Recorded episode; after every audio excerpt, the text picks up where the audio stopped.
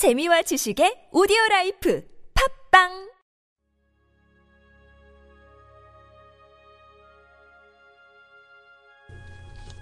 주님은 나의 최고봉, 영적 회복. 에베소서 5장 14절 말씀. 죽은 자들 가운데서 일어나라. 죽은 자들 가운데서 일어나라. 모든 시발점마다 성령의 영감이 있는 것은 아닙니다.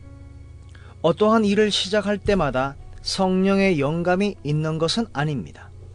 누구라도 당신에게 일어나라 의기소침한 마음을 잡아서 밖으로 집어던지고 앞으로 나아가라. 그렇게 말할 수 있습니다.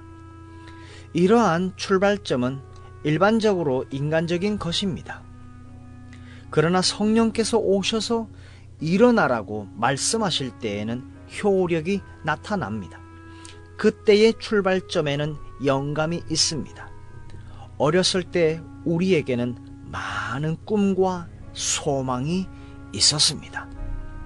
그러나 자라나면서 그러한 꿈과 소망을 이룰 수 있는 능력이 우리에게 없음을 발견하게 됩니다. 원하는 것을 더 이상 할 수 없게 되자 자신의 꿈과 소망이 사라졌다고 말합니다. 이때 주께서 다가와 말씀하십니다. 죽은 자들 가운데서 일어나라. 하나님의 영감은 기적 같은 능력과 함께 임하기 때문에 우리는 죽은 자들 가운데서 일어나 불가능한 일들을 할 수 있게 됩니다.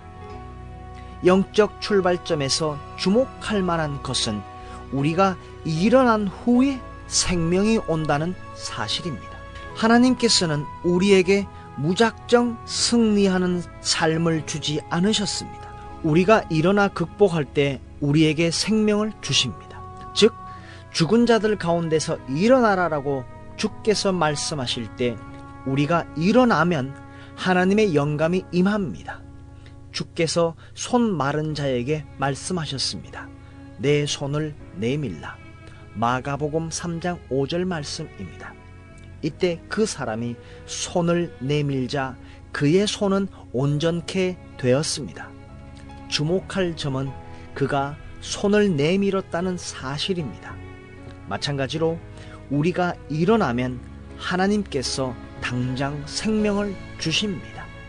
그러면 우리는 주의 영감으로 충만하게 됩니다.